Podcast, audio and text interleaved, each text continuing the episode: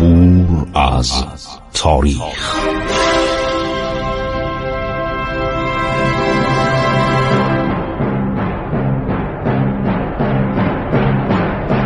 کاری از گروه جوان و اندیشه رادیو جوان.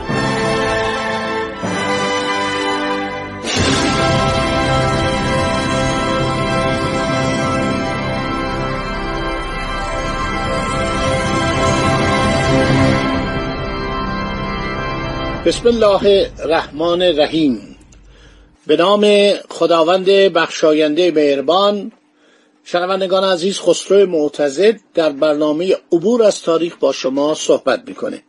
ما داریم حوادث مهم آغاز قرن نوزدهم میلادی رو براتون میگیم که تقریباً با مقداری اختلاف زمانی میشه قرن سیزدهم هجری قرن شود قمری. خب ما در سالهای آخر قرن هجدهم میلادی صحبتی پیش اومد از شخصی به نام ناپلئون بناپارت. ناپلئون وقتی ببینه که نمیتونه به انگلستان حمله کنه، تصمیم میگیره که حمله کنه به مصر.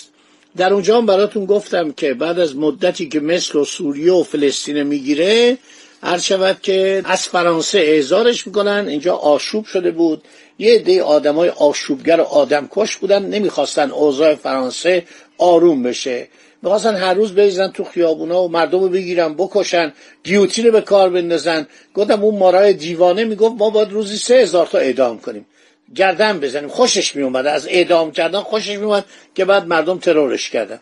تو حمام نشسته بود، تو وان حمام، بیماری جرب داشت، اگزما داشت، هر روز باید توی مواد شیمیایی بشینه که حالش خوب بشه.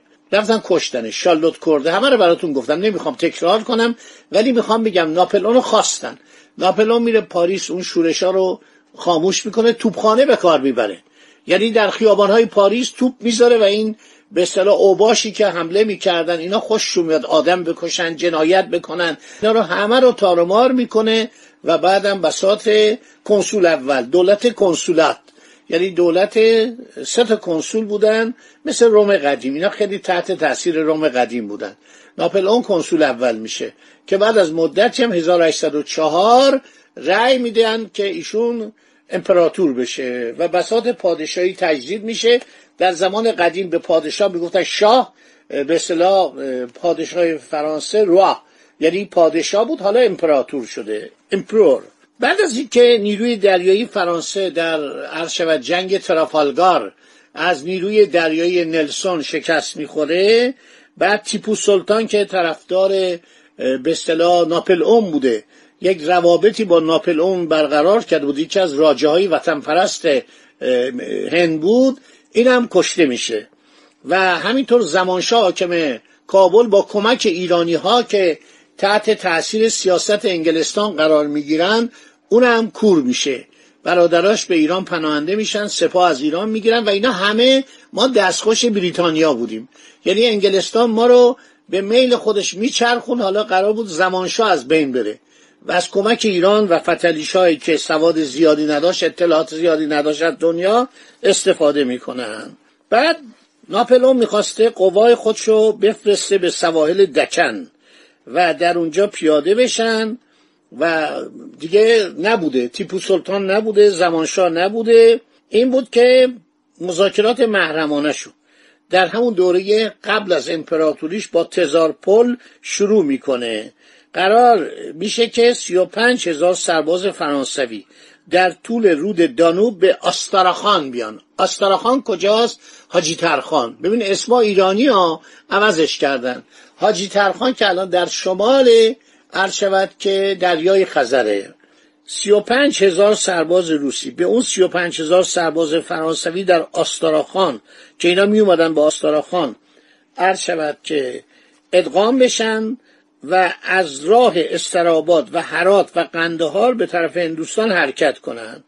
ولی تزار رو میکشن، تزار رو میکشن چون امپراتوری بریتانیا حاضر نیست هیچ رقیبی رو تحمل کنه و پسرشو میارن، دو تا پسرش که یکی به اصطلاح نیکولا بوده بعدا میاد پادشاه میشه و اولی الکساندر. البته بعدا این نیکولا یه مقدار دعاوی داشت که اونم سر جاش مینشونن، یعنی در جنگ هایی است به نام جنگ های کریمه، به خاطر حمایت از دولت عثمانی انگلیس و فرانسه وارد جنگ میشن، به کمک عثمانی میان و این جنگ ها طول میکشه در قرن نوزدهم، نیمه قرن نوزدهم. بعد نیکولا به یک مرض عجیبی میمیره، یک دفعه میمیره، اصلا هیچ فکر نمیکردن این بمیره، سن زیادی هم نداشته. این بود که سیاست انگلستان بر سیاست روسیه پیروز میشه و هر شود که اون جنگ ها معروفه، جنگ سواستپول معروفه و یکی از کسانی که در این جنگ ها در سن جوانی بوده لئون تولستوی که اون کتاب نبرد سواستپول رو لئون تولستوی به خاطر این جنگ ها نوشته.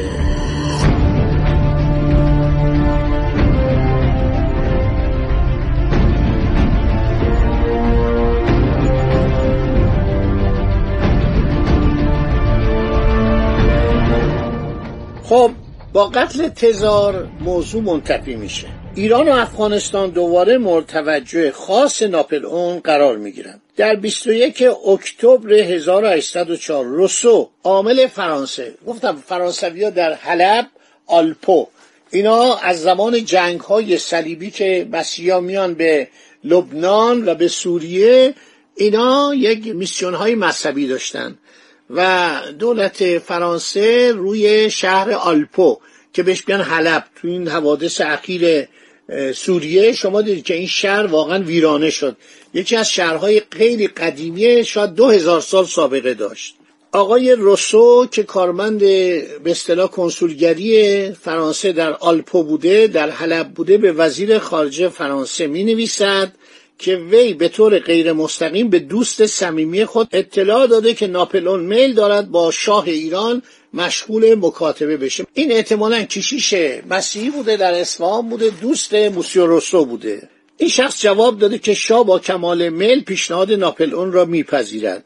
به علاوه شاه که از رفت آمد انگلیسی‌ها دل خوشی ندارد، به فرستاده آنها منستی، یه شخصی به نام منستی، این حافظ منافع بریتانیا در ایران بود، اطلاع داده که وی آرامش کشورش را بیش از آن مهم می‌داند که با مذاکره و قرارداد با شرکت هند شرقی آن را به خطر بیاندازد و روابط دوستانه و اتحاد خود را با پادشاه قندهار تیره کند، زیرا بهانه و دلیلی که ایجاد تیرگی اوضاع با همسایه ایران کند وجود ندارد.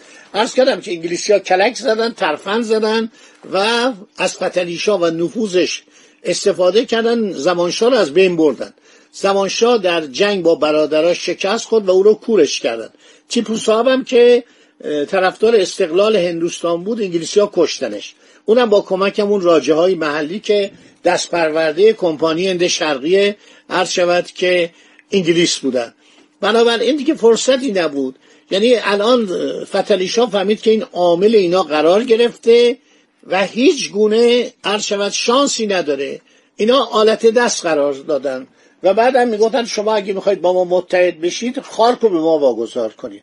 خیلی درخواست داشتن تمام جزایر و بنادر دریای خزر رو به ما بدید تا ما به شما کمک نظامی بکنیم، خارک رو به ما بدید، بنادر جنوب به ما بدید. درخواست اینا یکی دوتا نبود، این بود که فتحعلی شاه رد کرد.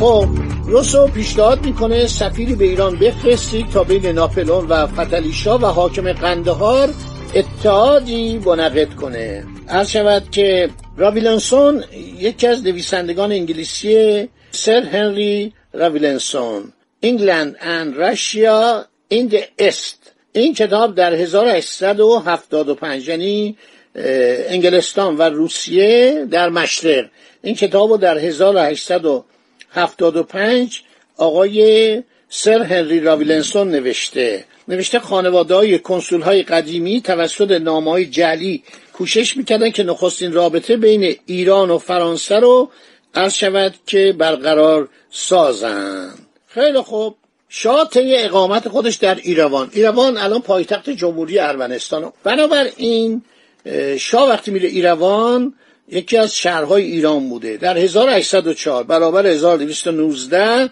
در مذاکره با اسقف ارمنی از اوضاع فرانسه سوال میکنه. اون میگه آقا این ناپلئون خیلی آدم نیرومندیه و خوب داره میجنگه و مرتب داره شکست میده نیروهای کشورهای اروپایی مثل سلطنتی، مثل مثلا انگلستان، مثل پروس، مثل اتریش، و این خیلی به فتحعلی شاه اطلاعات مفصلی میده. خب الان وقت من تموم شد، دارم به ساعت نگاه میکنم. بگذارید باقی ماجرا رو در برنامه بعدی ادامه بدیم. خدا نگهدار شما باد.